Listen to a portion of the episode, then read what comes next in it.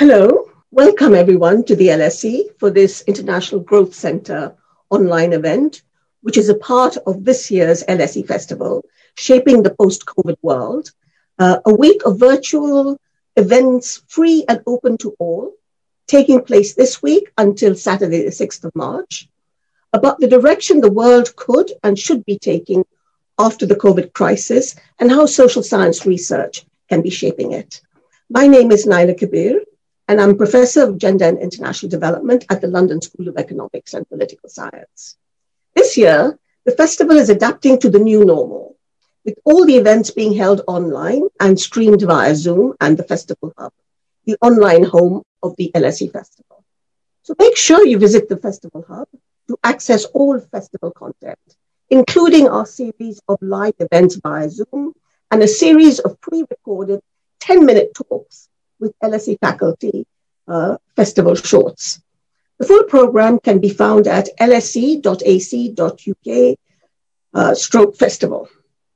For those who are Twitter users in the audience, the hashtag for today's event is hashtag LSE, all capital, capital F festival.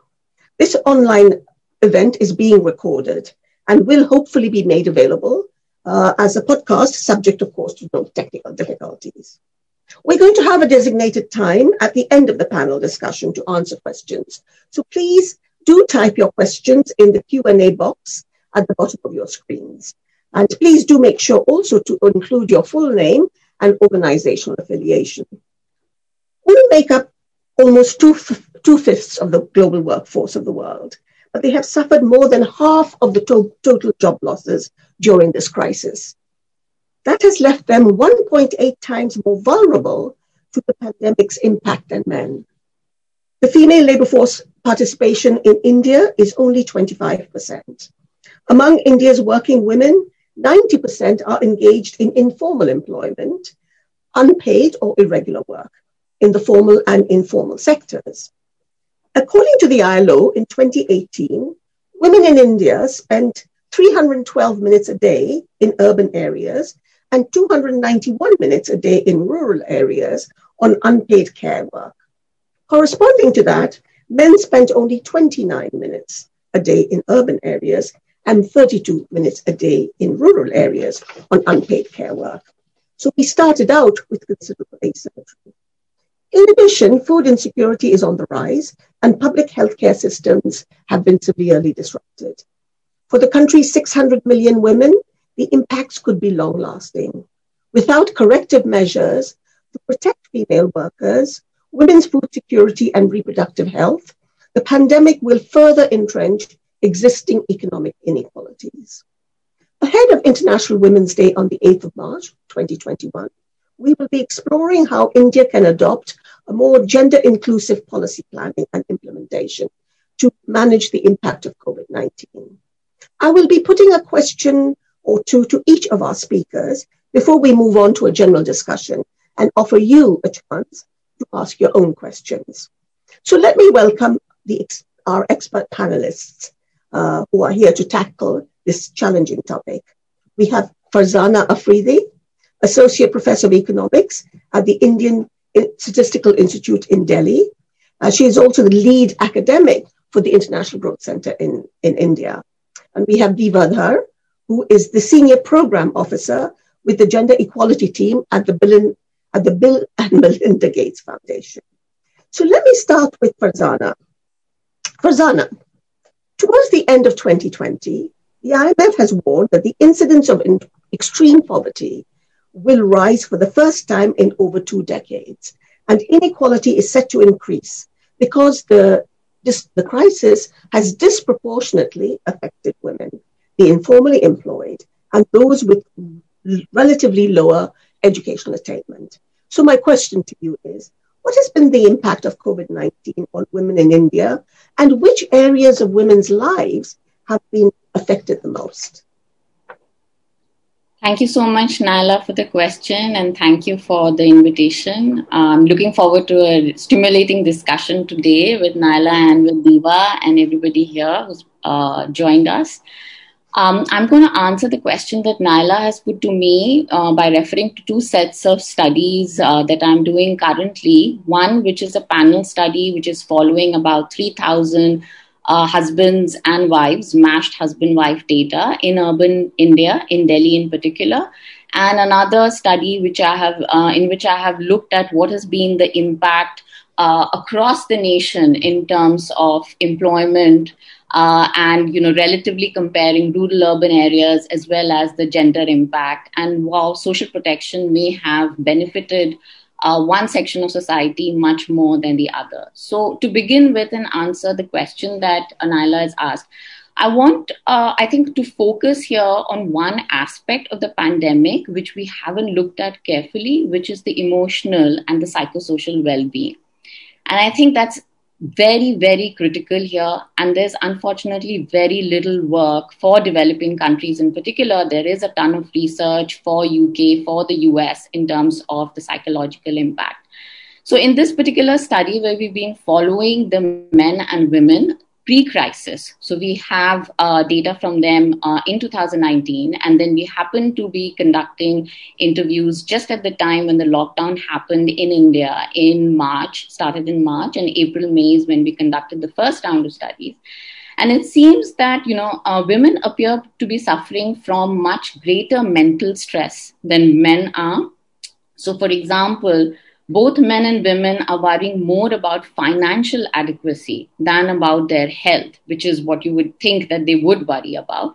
So, to give you an example, almost 82% of women felt anxious or nervous just around the time of the lockdown, as compared to 64% of men. So, that's a substantive difference in terms of proportion of women who are feeling stressed. And it seems to be driven by the financial stress and the biggest contributor to women's stress appears to be anxiety, nervousness, followed by depression, health worries, and sleep disorders. And that has implications for the productivity of women. So, when we want to move that and to think about what are the economic implications, I think we need to be very cognizant of the fact that there are severe mental uh, pressures which might be bigger for women as opposed to men. And then we go on to the domain of looking at what the economic impact, the direct and the indirect economic impact on women has been. So, what the data tells us is that on average, if you look across the country, then men's uh, job losses have been impacted or has occurred much on a much larger scale than it has for women. But when you condition this on whether a woman was working before the pandemic, then the impact conditional on employment has been much larger for women than it has been for men. And these effects are also going to vary by the nature of occupation that they've been engaged in. So, for example, rural women who typically tend to be self employed in agriculture, or they may be able to take up public employment such as NREGA, the National Rural Employment Guarantee Act they it seems have been buffeted more because self-employment means that you're not going to lose the jobs which typically women rural poor uh, rather urban poor women might be engaged in which is as naila pointed out would be in the informal sector. So for example very often the, the women the poor women in urban areas are engaged as domestic help in providing services and uh, those are non-contractual jobs jobs without any benefits. Those are what we would mm-hmm. call not the good jobs that women are getting because they don't come with any benefits. And so they have been impacted more by the shock so initially it seems that some of these casual work if we call it mm-hmm. casual mm-hmm. contractual work was impacted a lot more early on in the pandemic immediately when the shutdown happened, but it is also recovered much faster. So uh, men whose casual work was impacted much more. So for them, the recovery has been pretty quick and very steep. Whereas for women, the recovery has been much slower because people also, you know, uh, social distancing and concerns and so on have continued, and uh, uh, households do not want uh, non-permanent help coming in. For example, you know, one kind of a job that women would be engaged in much more in the urban areas. So I think one thing that we need to be aware of is that there are going to be short-term impacts and long-term impacts. We're looking at a dynamic situation here, and as Naila pointed out, the long-term implications for women much be uh, might be much deeper and greater than they would be for men, particularly when we think of intergenerational impacts, when we look at education and other ways in which these financial shocks can impact the younger girls and adolescent girls as well. Okay, thanks very much. Um, very quickly, what was the class composition of the surveys? The anxiety story, did it vary by class at all? So the uh, survey that we are doing uh, is amongst uh, urban poor women. Okay, thank you. Not thank looking you. across the spectrum. Okay. We're looking at women who are in the lower middle class bracket, okay. not in the middle income bracket. So let me now turn to Diva. Uh, Diva, food and nutrition insecurities worsen during economic crisis. Cultural traditions in India dictate that women are the first to experience hunger when resources are in short supply. Even in normal times, we know that Indian women consume nutrient rich foods less frequently than men.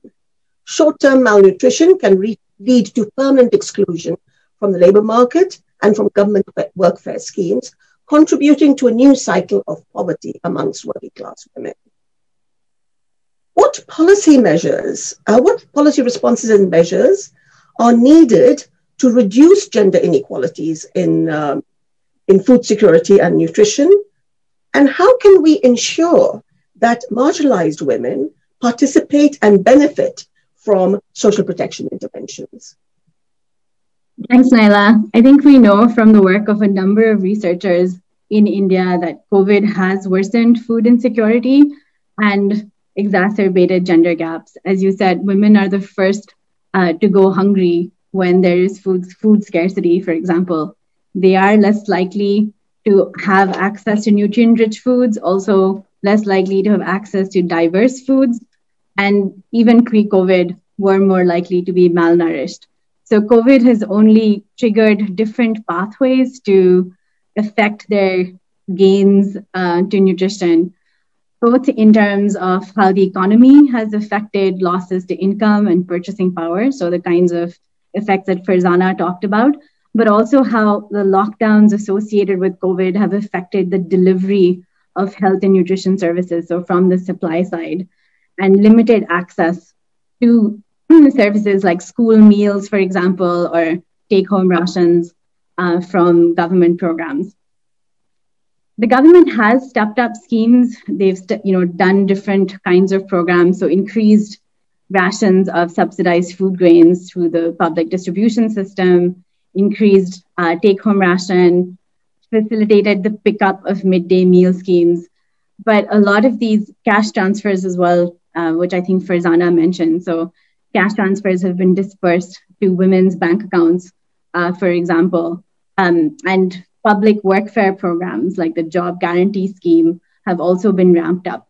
But there is potential to make these programs more gender intentional, given that COVID has affected women uh, a lot worse for both in terms of economic effects, but also, as you mentioned, for their nutritional uh, effects. For example, um, the court has mandated that midday meals, school meals, be delivered at home. A number of states are doing this, a number of others are not.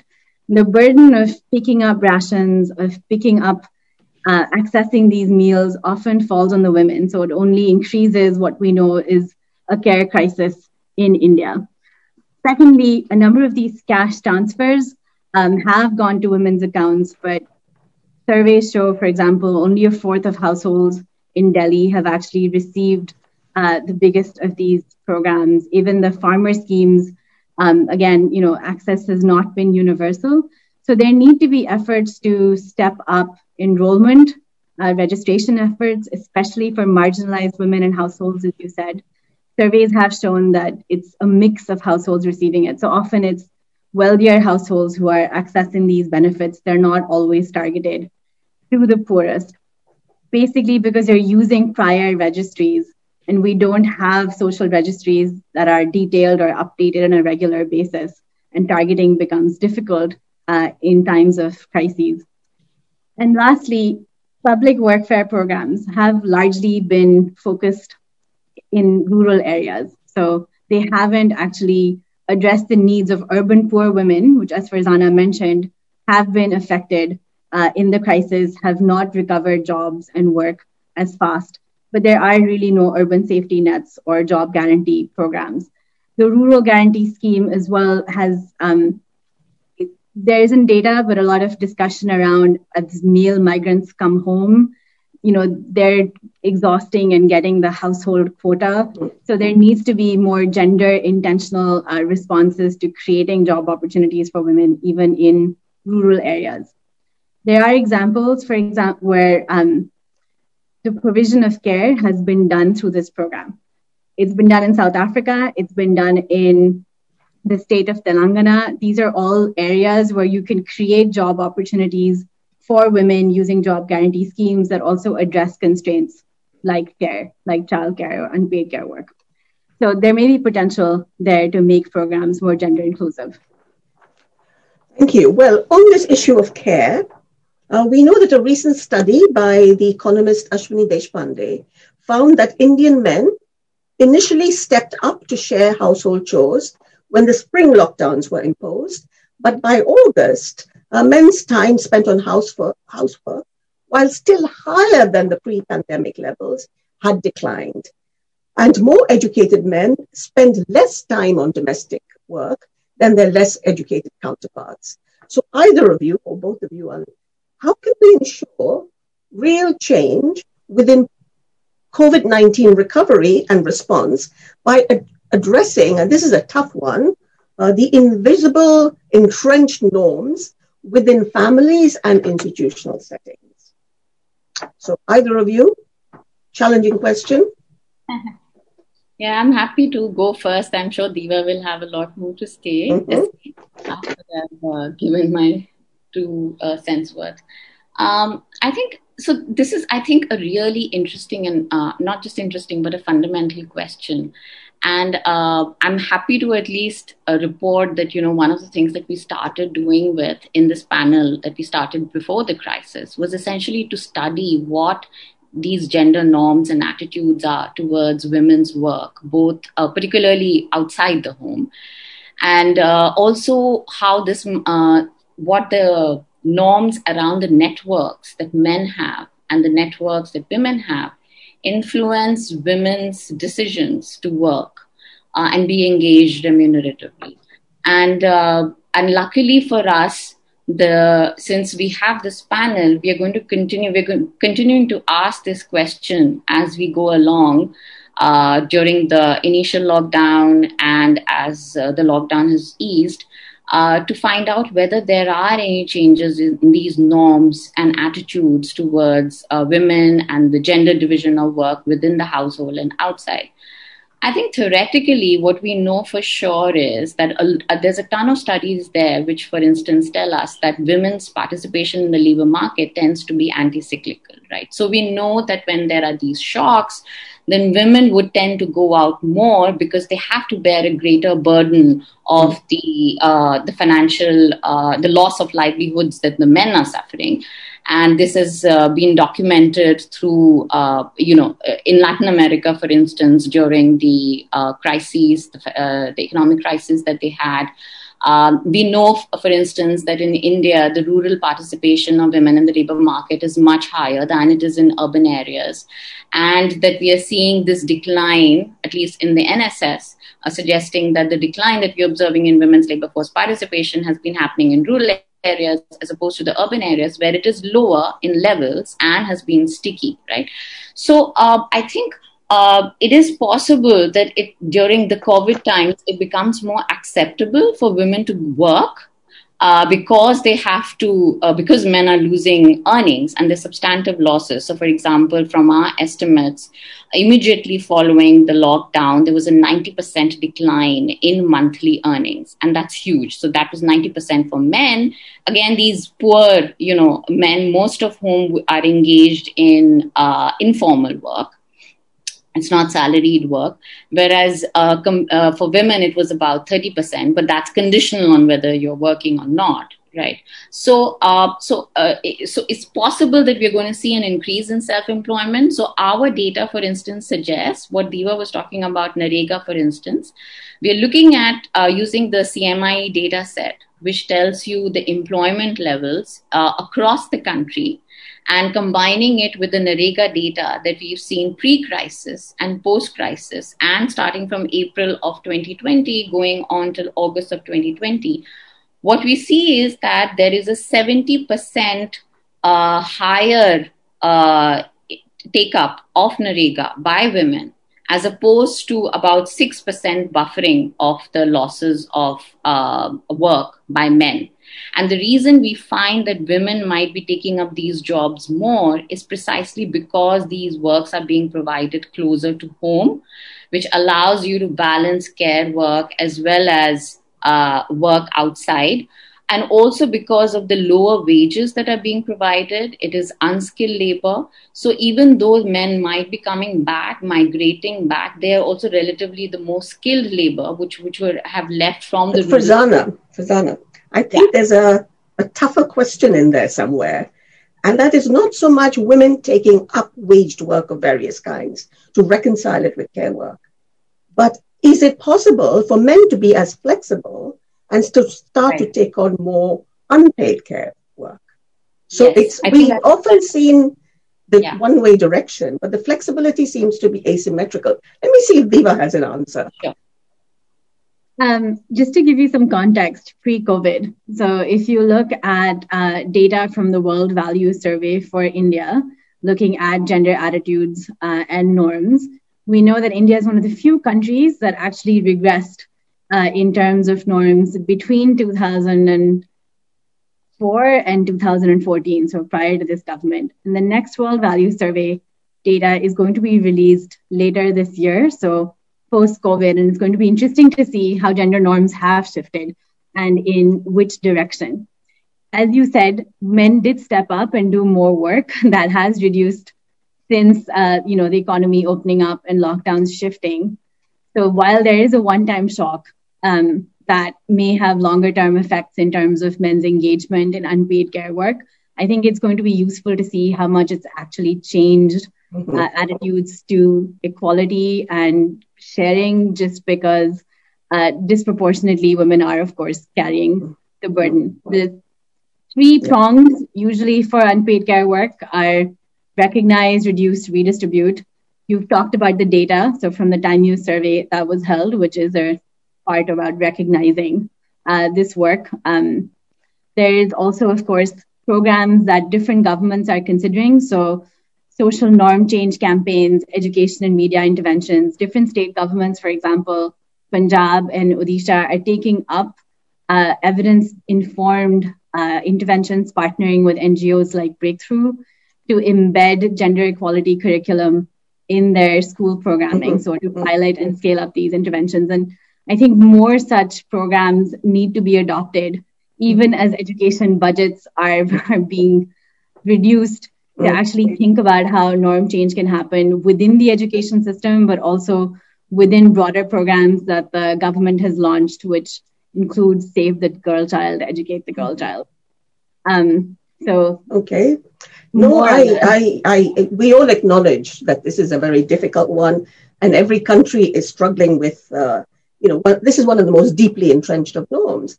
But I know that OECD data says that India has a particular problem. Uh, the inequality in uh, responsibility for unpaid care work, that inequality is largest amongst the countries covered in India and followed by Pakistan. So I think some of the, and starting with education, I think is, is a very good idea. Let me come back to Farzana. Um, Farzana, what role can women's leadership play in addressing gender equality in the post COVID 19 response policies and programs? Is there something we can do to ensure women's participation and leadership within this response? Is there something that you can do in, in the Indian context? Uh, yeah, I, I, I'll address that question. I think one thing that we want to talk about, just going back to norms here, was uh, I think one of the fundamental things that need to be changed in order to change norms is also to improve the returns that women get from mm-hmm. the from work, from remunerative work. And I think that's a simple, from an economist perspective, when you improve those returns, you are going to see men sharing more of the burden of child care or any other kind of care work which is unpaid at home. And we've seen that in developed countries, right? Mm-hmm. I mean, we've seen from all the work that has been documented in the US, for example, when the returns to women's work increased dramatically, there was more mm-hmm. investment in their education there was uh, greater participation of women in the workforce and men. If you look at the Time Use data, for example, coming out from the OECD countries, then more educated parents we see are actually spending more time with their children because they're investing more in the quality of their children. They care mm-hmm. more about the quality of the children. And we're going to see the same thing happening if we are going to focus on providing good jobs right? We don't want to just give any kinds of job. We don't just kind of throw any job at a mm. woman, but good jobs which require legislation, which require equity in terms of wages, equity in terms of benefits, and not just legislation, but also implementation and monitoring of that. And I think that holds across both the private sector uh, you know, uh, definitely, and the informal work. So, for example, we see women slaving away for pittance, you know, for hours of work that they have to do, which is coming out of factories.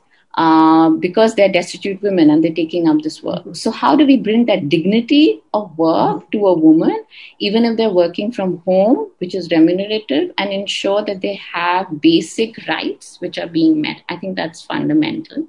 Going back to the question that Naila, you asked about leadership, we know that in our country there's 50% reservation, for instance, for in local governments, mm-hmm. which is at the village level.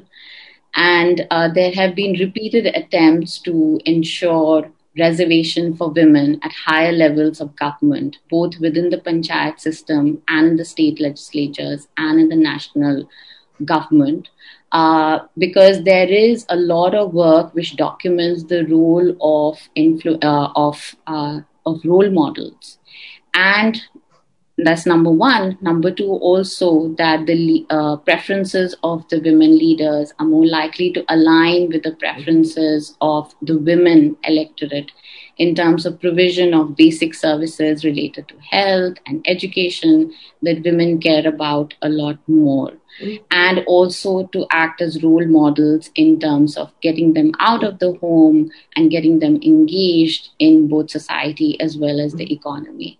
So I think that is something that we've been trying to do for many years, but we've not been successful because there's been a pushback from men.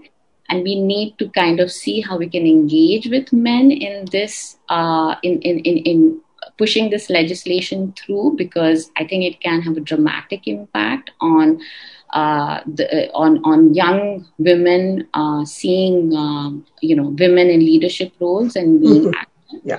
Uh, I think that's one thing that I would suggest from a policy perspective. That seems. Um, if we're staying with that question, can you think of any examples of women in any form of leadership? It doesn't have to be at the national level. Um, kind of making a difference to what's happening around the COVID responses. Plenty. I think women have really been at the forefront of the COVID response in India, whether it's our frontline workers, so delivering health and yeah. nutrition services and tackling uh, the challenges uh, on the field, or women's economic collectives, so self-help groups um, who are, you know, been, you know, sort of stepped up to this crisis in many different ways, whether it was in terms of spreading awareness, helping people access benefits, uh, providing uh, you know, responding to needs for around masks or sanitizers. So really stepping up production for these services or meals, preparing the meals that we discussed. So I think women's groups and frontline workers have really shown their capability to respond to these crises. And these need to be areas that are built and promoted further uh, by the government. So the National Rural Livelihoods Mission already, you know, has around 70 million women yeah. in these grassroots collectives. These are programs that should be built out. Similarly, frontline workers, of course, are predominantly women, but what is the sort of representation at different levels of public health system within the government, but also in other organizations responding to it. Global Health 5050 is releasing their report tomorrow. And while that, of course, is going to be more focused, or is it today actually? Maybe it's today. Losing track of time. But, you know, showing how it's actual representation for women in these uh, different levels of uh, organizations can make a difference. Mm-hmm. Thank you. I think we'll open up to the audience now uh, and take some questions from them. And there seem to be a few. So we'll take questions in groups of three, and either of you can uh, decide if you want to respond. Um, so, one, my goodness, these are difficult questions. One is, how would you, how would you, how would allowing, how would you allow female feticide change Indian society? How would you change that? Through more intercaste marriage, interreligious marriage, more acceptance of male homosexuality, greater gender equality? That's one question. Uh, not an easy one. Then we have what theories and frameworks would you suggest are efficient tools to assess the gender sensitivity of social protection measures? Uh, and then uh, a a question to all of you. Uh, what do you think would be one change of policy that would have the largest impact? I think Diva can take the first question. nice one. We'll take All right. Diva, do you want to take the first one? Yeah, yeah, happy to. Go ahead. Um, I think I just want to say that you know existing programs uh, that outlaw uh, sex selective abortion uh, or penalties uh, or monitoring systems may not always be the most effective. Other programs that we discussed, so things like gender norm change, educational media interventions, may be ways uh, that government programs like Beti Bachao, which is Save the Girl Child, Educate the Girl Child, are looking into in terms of actually addressing this issue of fostering and promoting gender equality. So there, you know, I think we have to think through what the different policy options are in terms of what is going to be most effective uh, to addressing the child sex ratio issue. Okay, uh, Farzana, you want to take one of the other ones?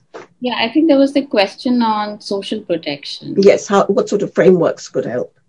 Right. To- I think uh, in India, the there have been uh, in terms of policy, there have been a ton of initiatives which have focused particularly on women, as Diva also mentioned in her first response. So, for example, the cash transfers that have been made to Jandhan accounts for the first uh, three months or the first six months, I can't remember, uh, then there were these um, LPG cylinders which were given free uh, for the for three what months. LPG cylinders? Uh, so that's for cooking, cooking fuel, liquefied mm-hmm. petroleum gas. That's a bottle gas for cooking, which can be a significant cost uh, for particularly for rural households. So they could get that free. So, for example, the Ujjwala program that the government has been running is running, uh, it's directly aimed at women. So it's money which gets deposited into the linked bank accounts of women.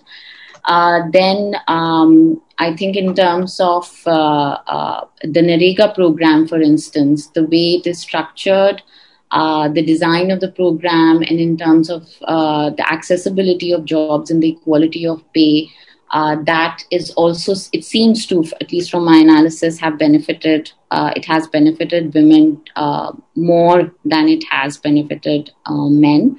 Uh, and i think these are great initiatives. Uh, i think one thing that i would like to build on in terms of the point that diva made about frontline workers the ASHA workers, for example, which is the accredited social health activists who have been at the front line in terms of uh, you know, in, uh, imposing some of these social distancing measures, and also now probably uh, they would be in terms of uh, the vaccination drive, uh, have unfortunately not been uh, paid or you know been acknowledged in terms of the remuneration they've been getting before COVID, but also more so during the COVID uh, crisis because they have put in extra amount of work and in, uh, effort during this whole period. And I think we need to acknowledge these frontline workers. Um, uh, so I think there have been pl- plenty of initiatives which have been great, and we need to sustain them over time, even beyond the crisis, uh, in terms of boosting, you know, women's um, mm-hmm. uh, participation. There is one specific question for you for your presentation, Farzana, and that is: Is your ongoing study at multi-centric level or just confined to urban-based women in Delhi? But you talked about a couple of studies, didn't you? Yeah, so the first one that I was talking about is based in urban areas of Delhi. So these are the poorer areas which are close to the factory uh, establishments uh, in in Delhi, and so it's both men as well as women. So we're going to these households and mm-hmm. we're asking questions of uh, the husbands as well as the wives. Uh. The next study that I talked about was using secondary data. So we use the NREGA data set, which is available on the uh, public portal, and we've mashed it at the district level with the Center for Monitoring of the Indian Economy data, which tells you about general employment. So we can sort of figure out what has NREGA done to general employment levels of men and women. Okay, I haven't been reading the names of the people asking questions, so let me start doing that. This is from Vijay Rao. Does the term gender equality contain an implicit assumption that women aren't equal to men? Well, I can say it does. Isn't gender equality a threat to women who see themselves as superior to men and or in charge of the household? In his ancestral home, uh, there are more girls born than boys, and women make decisions. Okay, that's one question. From Aithri Roy Chowdhury, women's uh, participation in the labor market in India has been declining steadily in the pre-COVID era. The pandemic has facilitated the process of working from home and hence enabled multitasking and work from home as well as taking care of the family at the same time. I don't know what the question is there. It seems like a statement. And then from Zoe Wright, as government is coming up with ways to help the economy recover post COVID, are there particular themes, areas, industries that you think should be prioritized for the greatest benefit for gender equality efforts? Uh, are there any particular regulatory bar- barriers for entre- new entrepreneurs, for example, that disproportionately affect women that should be prioritized? So the first one is is is someone who uh, has comes from a village where there are more girls born than boys, and then women make the decisions. So he doesn't think that uh, gender equality um, is an appropriate concept. The second is the fact that you know COVID has allowed women to work from home, and what does this mean for the decline in female labor force participation? I think that's what it means. And then the third one is what areas should be prioritized um, for the greatest benefit to gender equality efforts. Either of you? Um, I, I can I can do some quick fire and then Diva can go ahead and then Will do. I, I, would say that if you're looking at a matriarchal society, then for sure, yes, women might want to stay on in control. But I think we are talking about the predominant patriarchal societies where women are relegated to within the walls of the house and not allowed to, uh, you know, have say in other matters.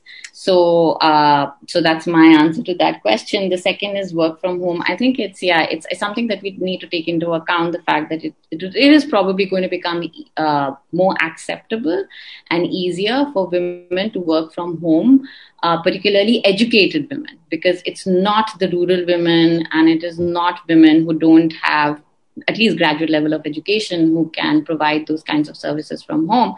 But I think we also again need to be aware of the fact that we are imposing a greater burden on women then.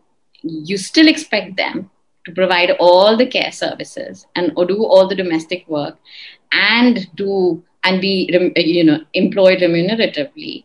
Um, I think that we need to think about that a little bit harder. So coming to policy priorities, then I think the number one policy priority in the background of this question would be provision of childcare services uh, provision of uh, which we don't have in India. For example, public provision of childcare services is completely non-existent.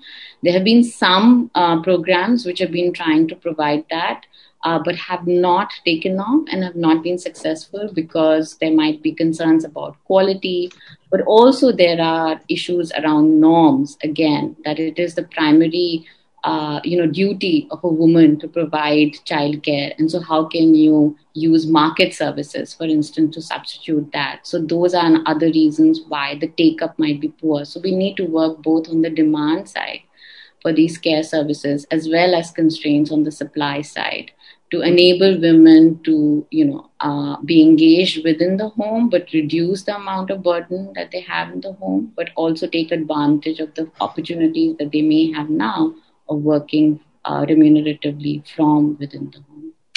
Mm-hmm. any? Yeah, I think I yeah. On the gender equality question, gender equality is really looking about how men and women are differentially affected. So it's not only about women. Uh, for example, if you think about COVID, men actually have um, this, you know, stuff suffered disproportionately from uh, incidents, at least based on reported cases that you see. But conditional on um, being reported as a COVID case, women are more likely to die uh, in India. So, you know, I think it is useful to understand what are some of the dynamics that are driving uh, differences for for men and women, even if you just look at COVID incidents uh, and deaths.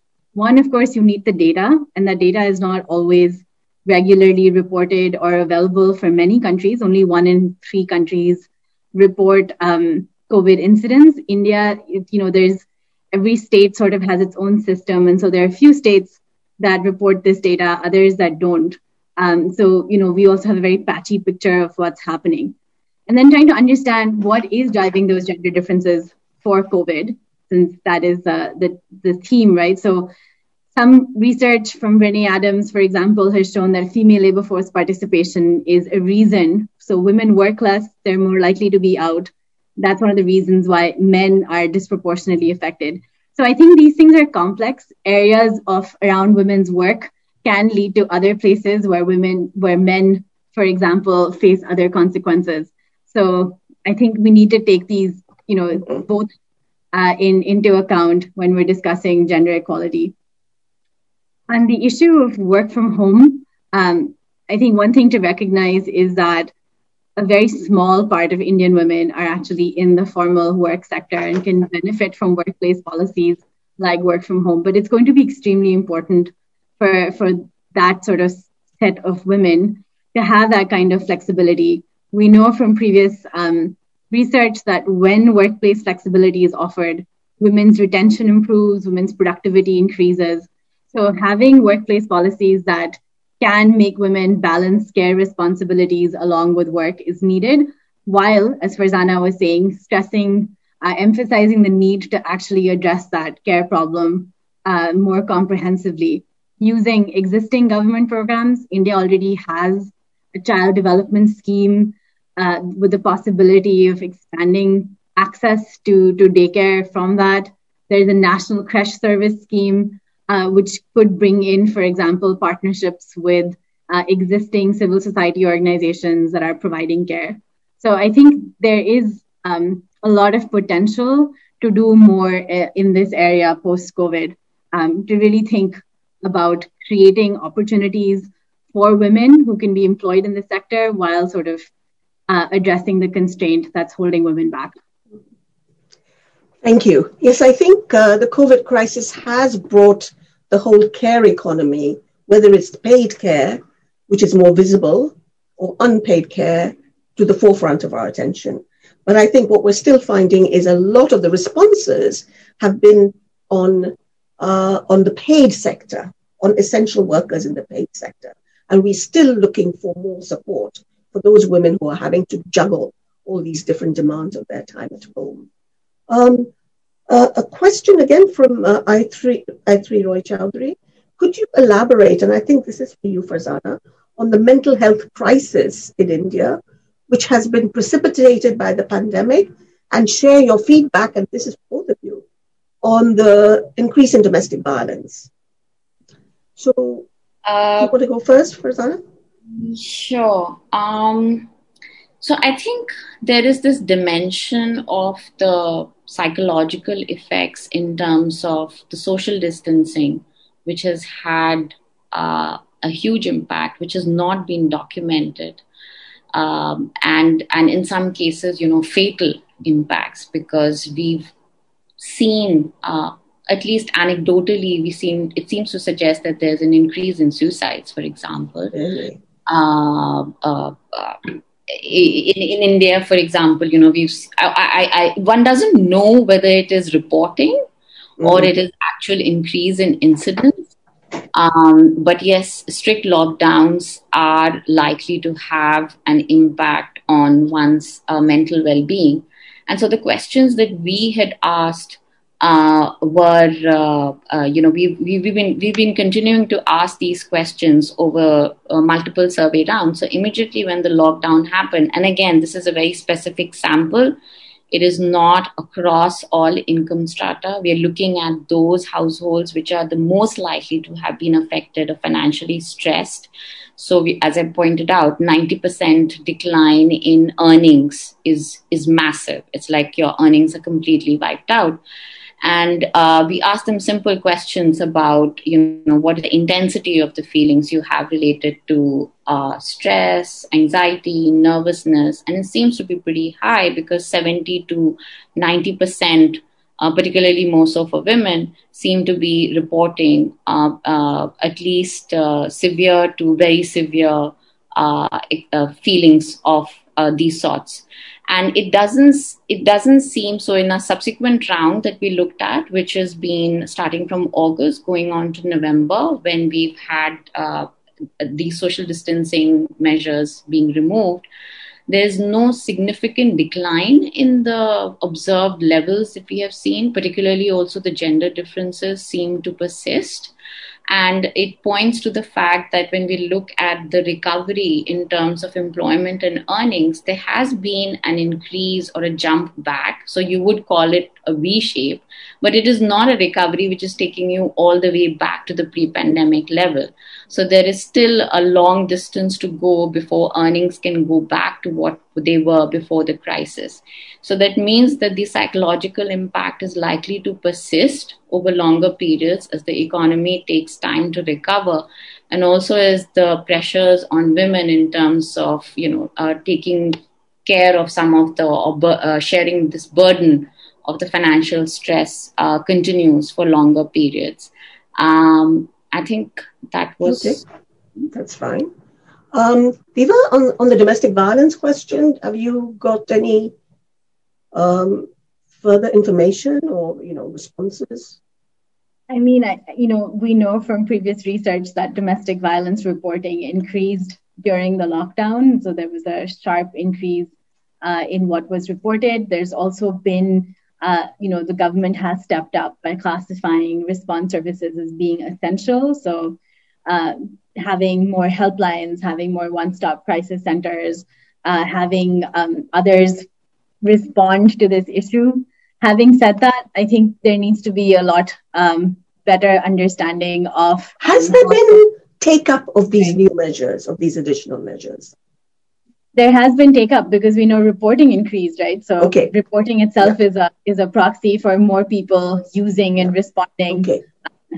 Calling these helplines, for example, right? So the data shows that people are accessing these services. Having said that I, I, think it's not just about uh, you know registering responses in the long run. I think we have to think about how there can be um, other measures uh, you know pilots for example where the government is integrating responses into the health system uh, to be able to uh, identify and respond at an early stage the kinds of you know changes we just uh, kinds of programs we discussed about changing attitudes uh, towards gender equality including violence that need to be promoted, whether it's through um, TV or through schools.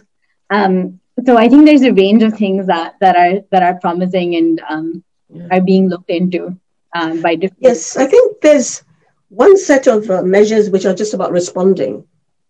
And then there's a longer term set of measures about why does this violence happen? Because it's unique to the pandemic. You know, it is part of normal daily life within home and outside. So clearly there's a big longer term challenge. Um, a question, we still have a couple more questions to um, then come to me. Did you want to say something, Diva? No. Yeah, I think the other thing I wanted to say is that, you know, uh, it's not just about violence, you know, in the home. There's mm. also within um, outside in public sure. spaces yeah. um, with the new sort of budgets being announced and plans for transport uh, and infrastructure. I think there's going to be a need to make ensure that there's more gender responsive design yeah. in the kinds of transport systems that are yeah. that are launched and what programs are doing, whether it's lighting, whether it's um, subsidized travel access. So things like what the Delhi government was trying. So I, I think there is going to be mm. a need to try out a, a bunch of other um, mm. initiatives, which I know a range of researchers, including those in this call, are are looking into and evaluating. Thank you. A couple more questions, and then we'll wrap up. So the next question comes from Amra, who is a LSE alumni from India. Uh, for all speakers, throwing some light on the upper working class. Um, do you reckon incorporating gender sensitive policies, norms, and training in organizations can help to sensitize individuals and impact on larger society? And from Dr. R.F. Ahmed, India is big. Is there a comparative study of gender equality among states? I suspect there is. Anyway, either of you? The first one, do you think incorporating you know, sensitive policies and so on within organizations? And since she's talking about upper working class, we're talking about the larger organizations. Can that have an impact on individuals and larger society? I would say definitely. We need to incorporate those as, uh, you know, absolutely mandated requirements mm-hmm. within organizations for all employees. Mm-hmm. Definitely. Sure. Diva?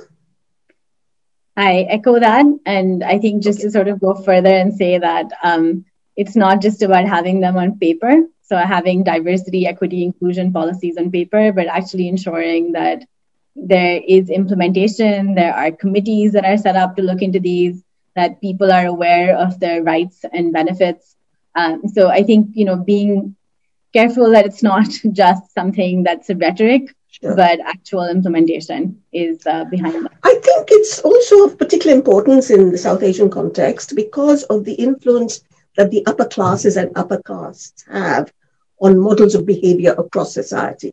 So, you know, that whole thing of emulating uh, Sanskritization, emulating the upper caste. So, we can't change uh, attitudes around gender in the upper echelons. It's hard to see how it's going to change in the, you know, lower down the hierarchy. Um, there was a question about a comparative study of gender equality among states.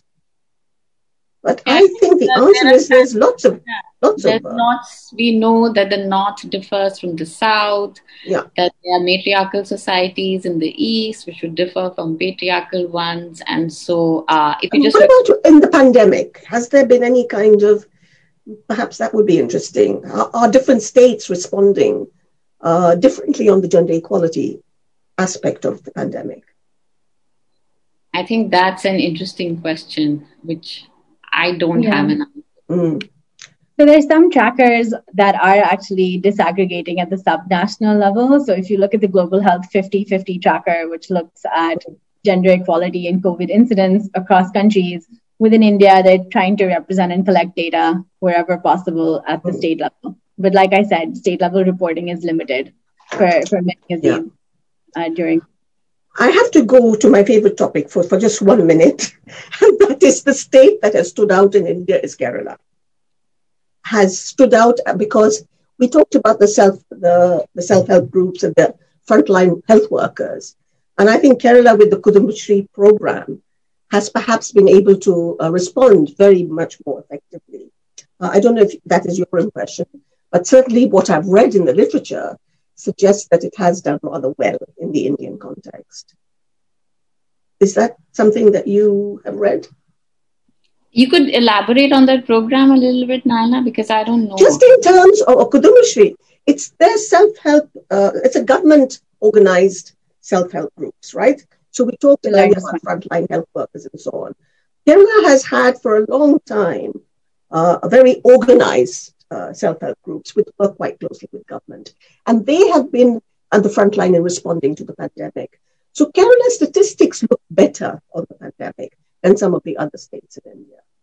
So, do you mean in terms of the health statistic or just yes, the In terms of uh, infection rates and death rates. And so. Yeah, on average, I think Kerala has done better, but there have been periods when there were, again, the number of infections were going up. But you're right, on average, it seems to have done much better than other states, particularly, for example, compared to Maharashtra, which has, is, you know, has done pretty badly in terms of the number of cases that they've seen. But I think Kerala is also interesting in the sense that there were a lot of migrants coming back from yeah. the uh, uh, West Asia. And uh, I don't know whether they uh, how much uh, uh, data we have to understand what the economic implications of that are, because there were some anecdotal reports about these very qualified people taking up, for example, public works like NREGA mm-hmm. and so on, and uh, but they might not be able to go back because jobs have dried up outside India. So I think in terms of understanding what the longer term implications of that is, particularly also for women, because uh, these women might be very much dependent on remittances coming in. Um, it would be worthwhile to look into it a little bit more. Okay, we're coming to the end. I'm going to give you one second each.